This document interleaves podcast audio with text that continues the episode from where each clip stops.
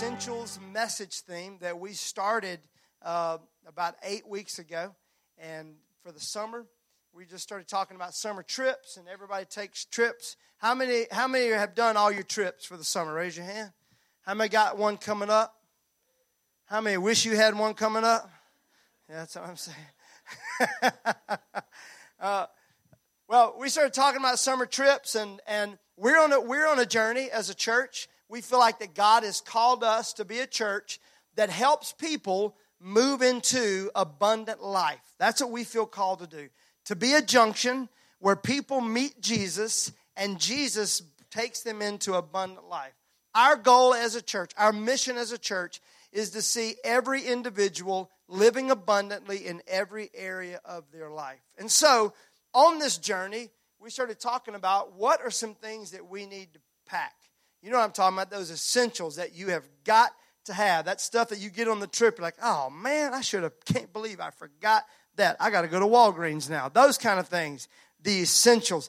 So here's some things we've talked about having a love for God, the peace of God, trust, joy, love, life giving words.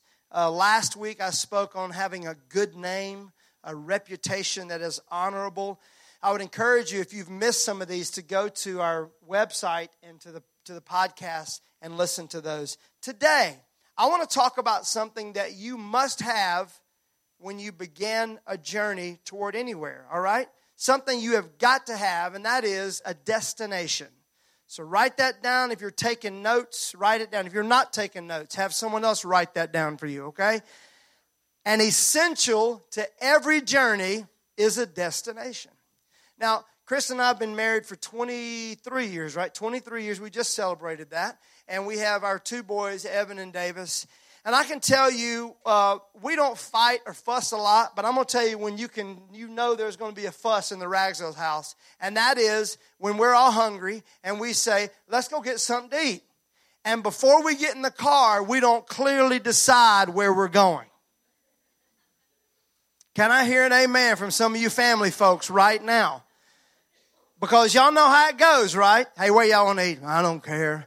Okay, all right. Uh, then I, it's usually me. All right, how about Mexican? Oh my God, Mexican? Okay, uh, hamburgers. We had hamburgers yesterday. All right, what about, and then I'd start feeling rejected, you know, just like all of my ideas are just going to, then I get upset. You know what? I'm to just start driving. Raise, come on, pop daddies, raise your hand. I'm to drive. Somebody's to figure it out. Yesterday, we woke up. All of us woke up a little late. Didn't wake up a little late yesterday. Well, they woke up a little late.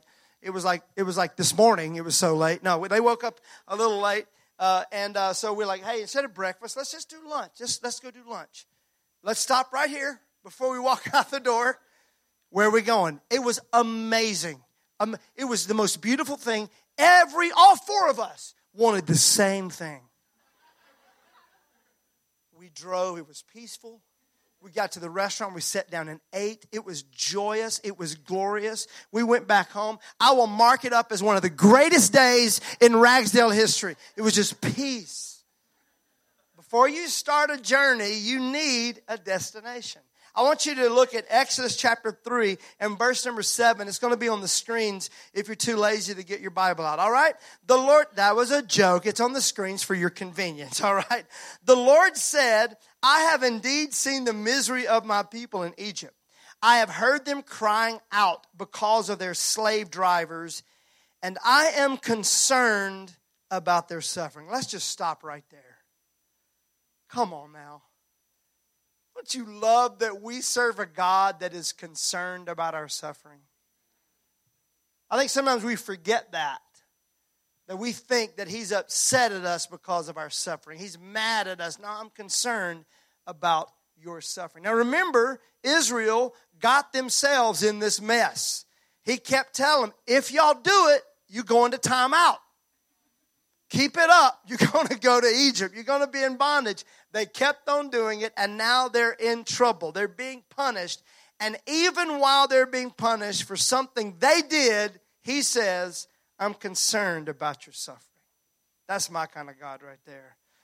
He said, So I have come down to rescue them from the hand of the Egyptians and to bring them up out of that land into a good and spacious land, a land flowing with milk and honey. So, everything in the Old Testament points to the New Testament. So, theologians are, are Bible scholars will call these types and shadows. So you can find something in the Old Testament and you'll find that it is a shadow of something that's coming in the New Testament, or it's a type of or an illustration of. Uh, the Red Sea is one of those. We can just go down the line of the, all these amazing types and shadows in the Bible. This passage of Scripture is one that I think stands out among many as a beautiful type and shadow of the gospel of Jesus Christ. How this thing has been set up.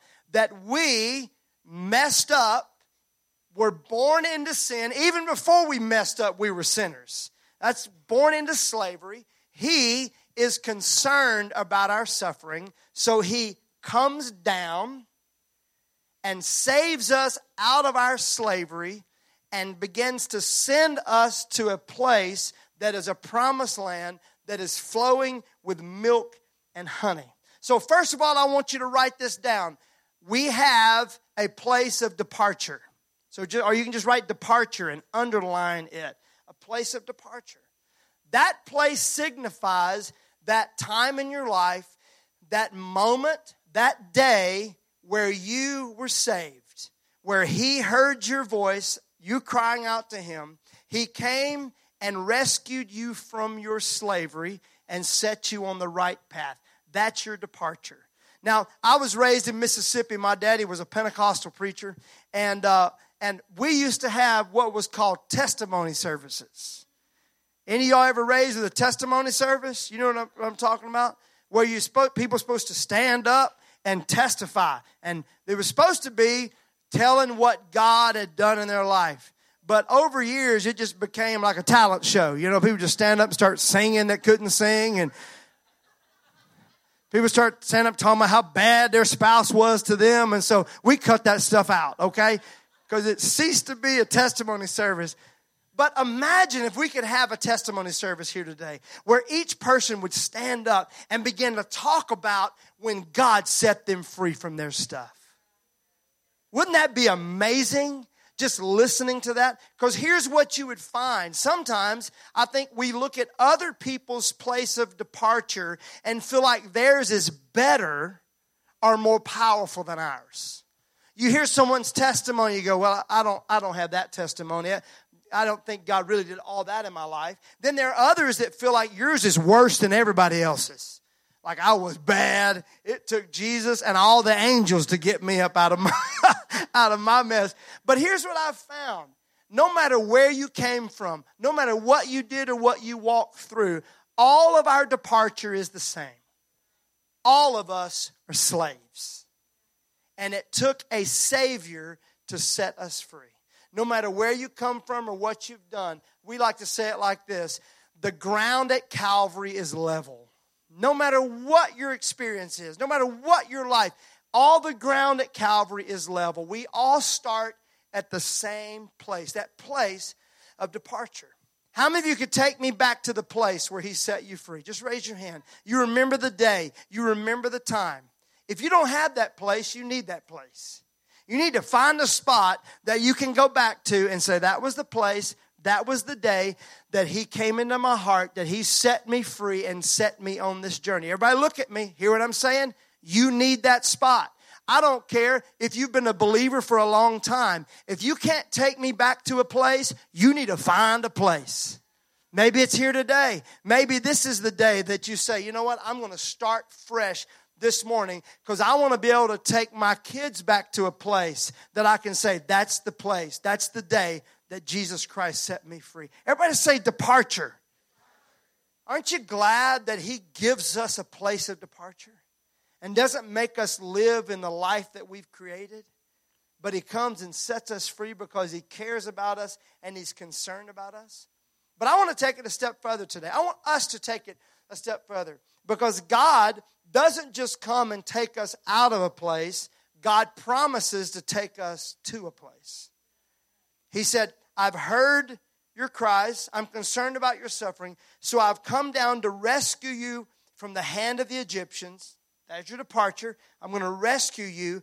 But I also want to bring you to a land that is a good land, a spacious land, a land flowing with milk and honey. We all have a past, but thank God we all have a promise. I love that the McCrary sister, amen because that's all I got right now. We all have a past, but we all have a promise. He doesn't just bring us up out of something, but He wants to take us into something. So write down, you've got a departure. Now I want you to write down, but I also have a destination. I don't just have a departure. I don't just have a place that I can look back to and say, thank God that He set me free. That's amazing. But God wants us to be able to turn around and look ahead and say, Thank God that He has promised me a place. I am headed somewhere. I'm not just starting this journey not knowing where I'm going, I have a destination.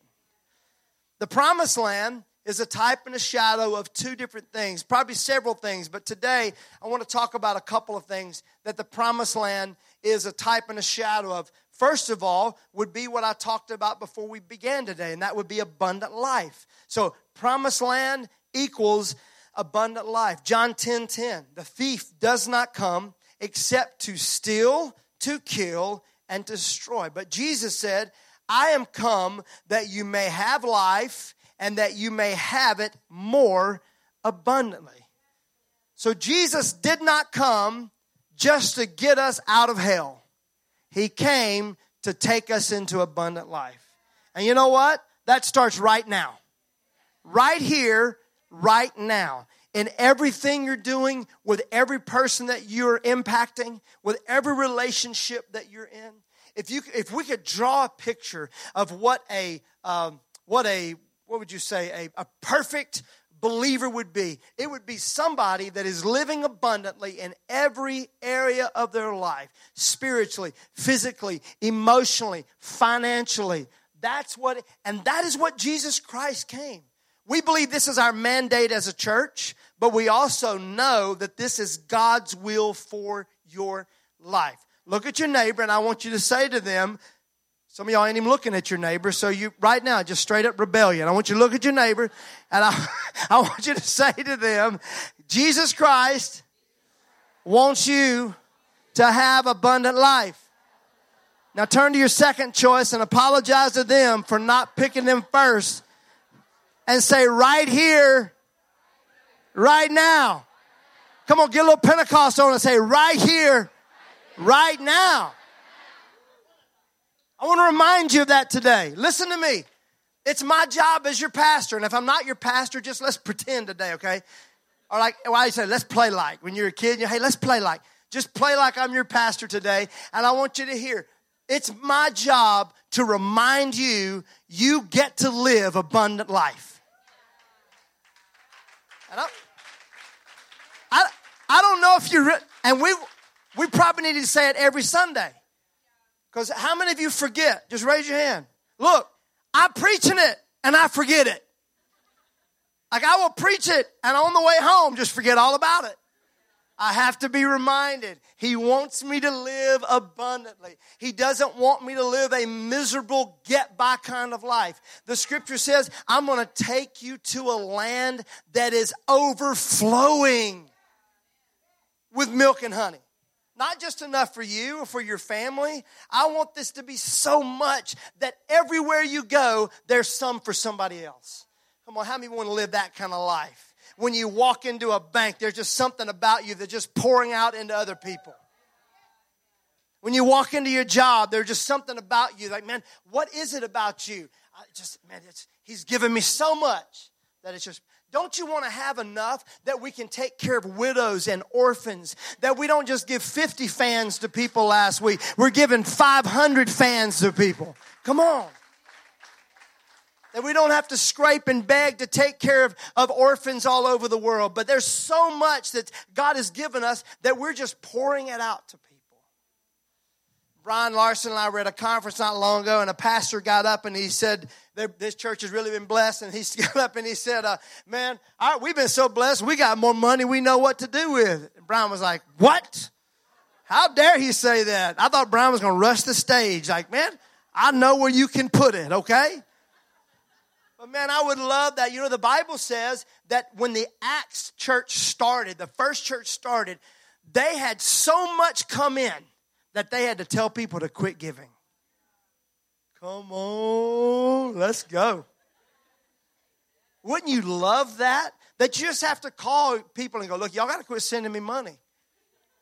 I don't even know where I'm going to put it. You got to quit bringing blessings so much. This is the kind of life. Don't tie it just to money. The fruit of the Spirit love, joy, peace, long suffering, gentleness, goodness, meekness, temperance, and faith. The word of wisdom, word of knowledge, tongues, interpretation of tongues, gift of prophecy, discerning of spirits, gifts of healings, gift of faith, working of miracles. That's all the stuff that He has for us. If we just understand the Christian life is not supposed to be, I believe I'm a Christian. Okay. No, it's supposed to be, I believe I'm a Christian. Let's go. You getting this? Come on, you getting it? Let's go. But today I don't want to stay right there. I want to I want to move into our next stop. Our next our next deal about the promised land. Illustration, the type and the shadow of the promised land. It is abundant life and it is for right here, right now. But I want to remind us today that that is not the ultimate destination. The ultimate destination is the promised land is also a shadow of heaven. I want to talk about heaven for a little bit today. Uh, I got to tell you, it's sad when when God began to lay this on my heart to speak about this, and I started doing some research, and just on a whim, I started doing some searches, and I found that it's hard to find messages about heaven. And it's hard to find popular songs about heaven. How many of you grew up singing about heaven? Right? Yeah, we sang about it. Sang about heaven. Our pastors preached about heaven. But we don't hear that so much anymore. Well, I want to change that today. I want you to have a clear understanding when you leave today that Jesus Christ wants to spend eternity with you in heaven and it's not as hard as you think it is. Look at this Hebrews chapter 13 and verse 14 will be an amazing passage of scripture just to write down somewhere and to meditate on it the next several weeks. For this world is not our permanent home. We are looking forward to a home that is yet to come. What he's saying is there is something more that is waiting back in the day, grew up, we sang a song that said, This world is not my home. I'm just a passing through. Anybody know it? My treasures are laid up somewhere beyond the blue. The angels beckon me from heaven's open door, and I can't feel at home in this world anymore. Oh, some of y'all know it. Oh, Lord, you know. Now, we don't go into the whole thing. I have no friend like you. If heaven's not my home, then Lord, what will I do? The angels beckon me from heaven's open door, and I can't feel at home in this world anymore. We would sing that song, man, and it would resonate because our lives are miserable.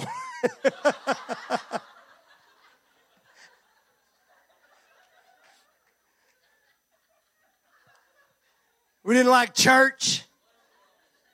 Didn't like what we were doing. Come on, can I hear an amen from some of y'all that grew up going to church because you had to go to church? And now, church is fun. People ask me about our church. They, what? Oh, somebody told me church, I want to come. And I always say, we have a blast. We laugh a lot. It's passion. We cry some. We sing. We have a blast. Well, I didn't grow up in church like that. And not just church, but just life. Is the further you go back, the worse life was. And that's why they wrote songs like that. look, y'all, even at its worst, life ain't so bad now. Even at its worst, especially in America, in our country, with everything we have going on, life is not that bad. But when they wrote these songs, doctors weren't close by and they didn't know where their next meal was coming from and everything they had. But now things are so convenient. And church is easy. And I think sometimes because of that, we just forget that we're not made for this place. And it's easy, it's just comfortable. Look at this. First Peter chapter 2 in the message says this Friends, this world is not your home. So don't make yourselves cozy in it. Don't indulge your ego at the expense of your soul. It's so easy just to start making ourselves at home right here. And that's why we don't sing about it. That's why we don't preach about it. But I want to today. I want before you leave this room that you have a hunger for heaven.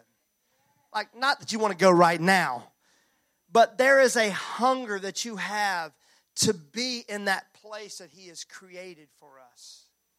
You know, I said, you know, when I was when I was growing up uh, in church, and you know, again, uh, Pentecostal in Mississippi, and we had three hour church. I mean, it just went on forever and ever and ever. Just went on, you know.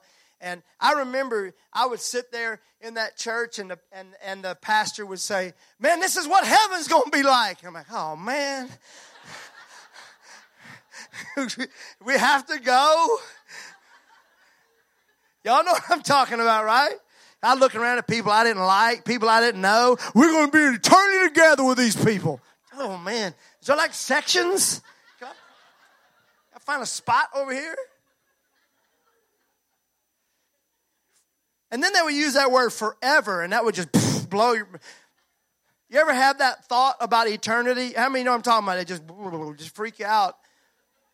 I shared at the early service today that the, the one that would just scare me to death was the one that they, and most of the time they would use in this when they talked about eternity and hell, okay? And they would say, if the sun was a silver ball, and once a year a sparrow would fly from the earth to the sun, and brush its wing on the ball and fly back to the earth and then start back again. When that silver ball was disintegrated, eternity has just begun. I would go, oh God, that's so long. Don't want to spend hell in eternity. I'm like, I don't want to spend heaven in eternity. That's like, do you know this service was 18 hours long and you're talking about eternity. But as you get older and life begins to change and you start having some troubles and some trials and you have friends die and family members die and life starts getting tough, suddenly heaven starts getting sweeter.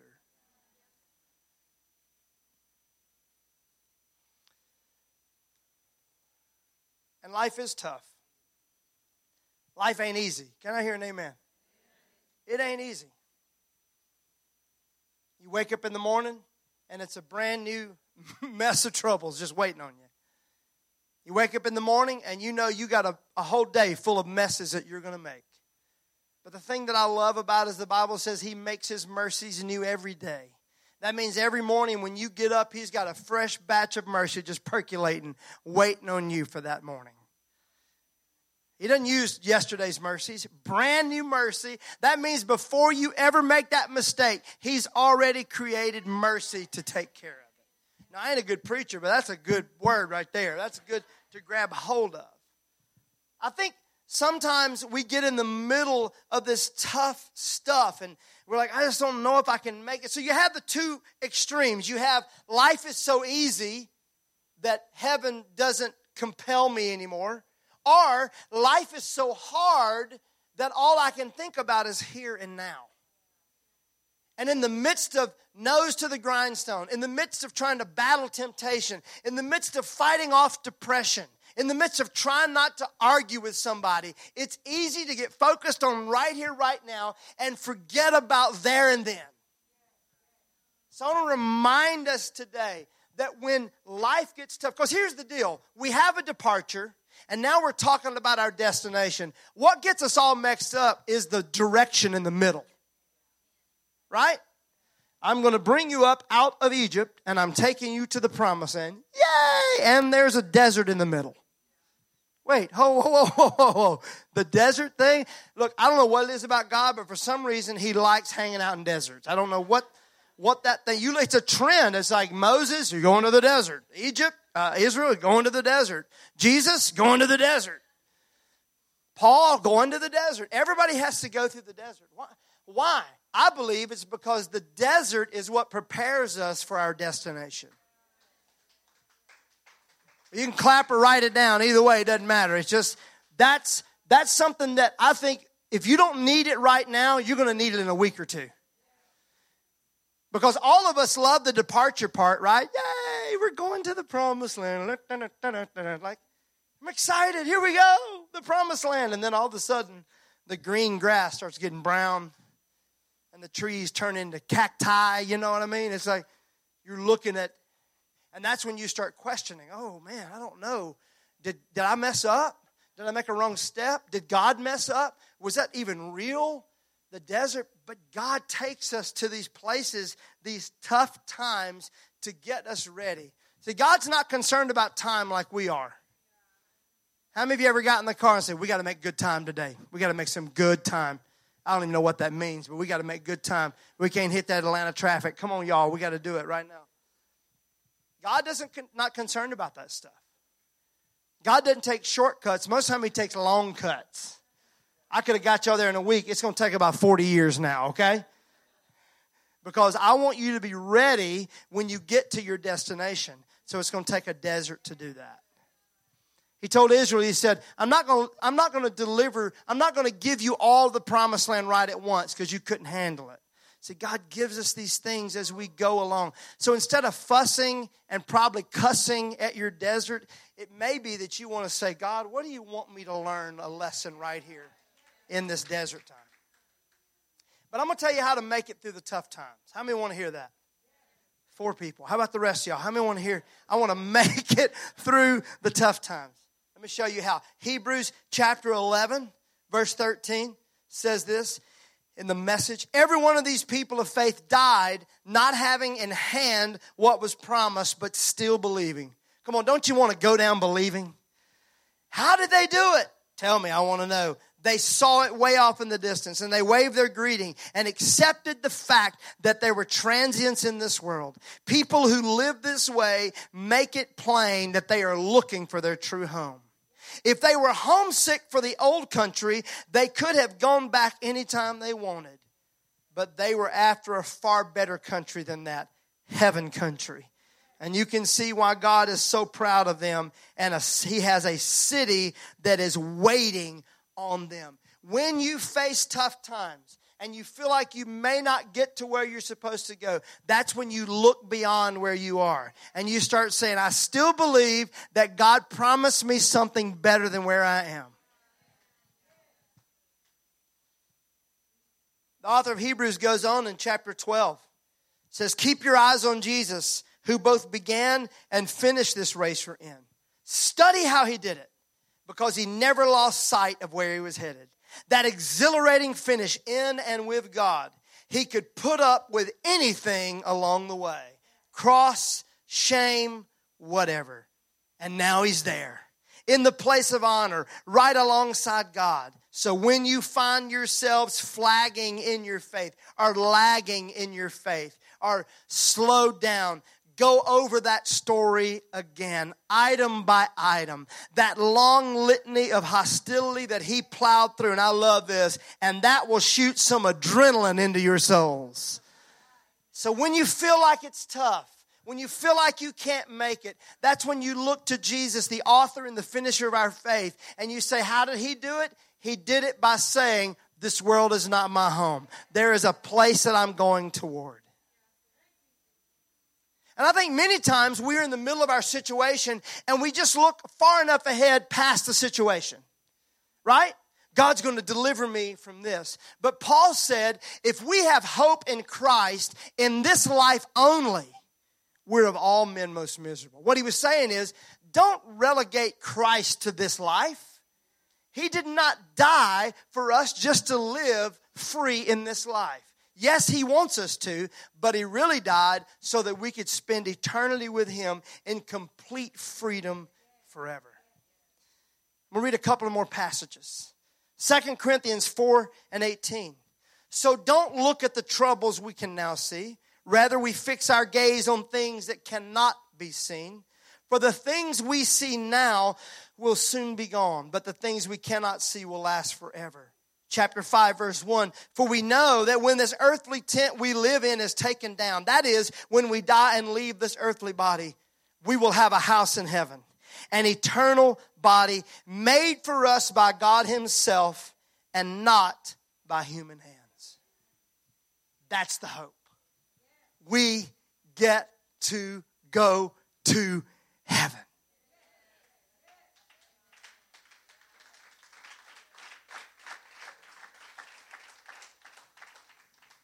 And it's not as hard to get into as you think it is. I know you think you got this, I got to do this, this, this, because we read it all the time. You've read it before. These are the ones that will not enter into.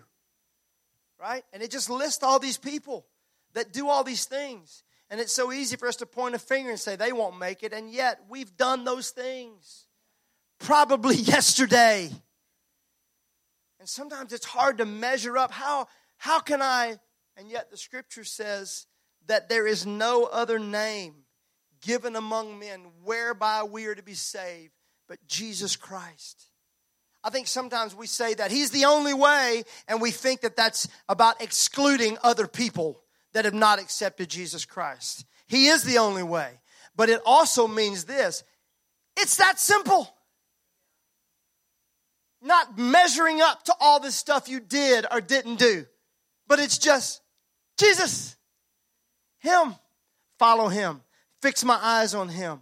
Think about Him and where He's leading me. And just day after day, step by step, just keep swimming, swimming, swimming just take a step, Dory. Just keep walking. And what's going to happen is when you keep walking with your eyes fixed on Him, there's going to be a day you're going to open your eyes and you're going to be standing on streets of gold and gates of pearl. Think about that. Not pearls, pearl. Every gate in heaven is made from one pearl. Do you understand what that means? They got big oysters in heaven. That's one thing that means. Big honking oysters in heaven. The opulence of heaven. Streets of gold, what we call asphalt over there is what we long for here. That's what he's prepared. He says this in, uh, let's see here, uh, John 14 and 1. There is more than enough room in my Father's home. If it were not so, I would not have told you that I'm going to prepare a place for you. When everything is ready, I'm going to come and get you so you will always be with me where I am.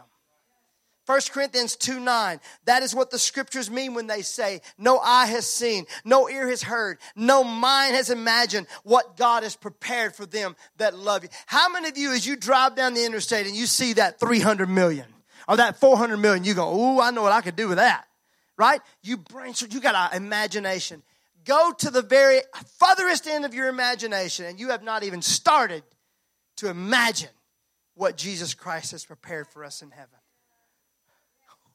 Matter of fact, he's got to give us a whole new body or we would just blow up. This is mine for me. Mansions and streets of gold and, and gates of pearl. But man, check this out. Revelations 21 says this. To me, more importantly than all that, he will wipe every tear from their eyes. There will be no more death, or sorrow, or crying, or pain all of these th- all of these things will be gone forever. Everybody say forever. All of these things will be gone forever. And the one sitting on the throne said, Look, I am making everything new. I don't know about you, but that's what I'm excited about getting to heaven and knowing that I won't shed another tear, knowing that I will never have to bury anybody else again, and also knowing that my brother that I buried is going to be there waiting on me, and I get to hang out with him, and then I get to hang out with David and dance with him on streets of gold, and me and Jesus just get to look. There you go. Forget everything else. Heaven is not as much about a place as it is about a person, Jesus Christ. We're going to get there on that day, and there's going to be no more veils, no, no nothing in between us, just us and Him. That's heaven. So why not start that now? Why not start that journey right here, right now? This morning, at the end of our at the end of the message, we had eight people that made fresh starts with Jesus today. Eight people that raised their hand and said, I want to begin a relationship with Jesus Christ. We had others that raised their hand and said, I, I want to be more hungry for heaven than I've ever, ever been before. We had others that raised their hand and said, I'm walking through a tough time right now. I need to be focused on heaven. I want to pray for you this morning. Why don't you just close your eyes?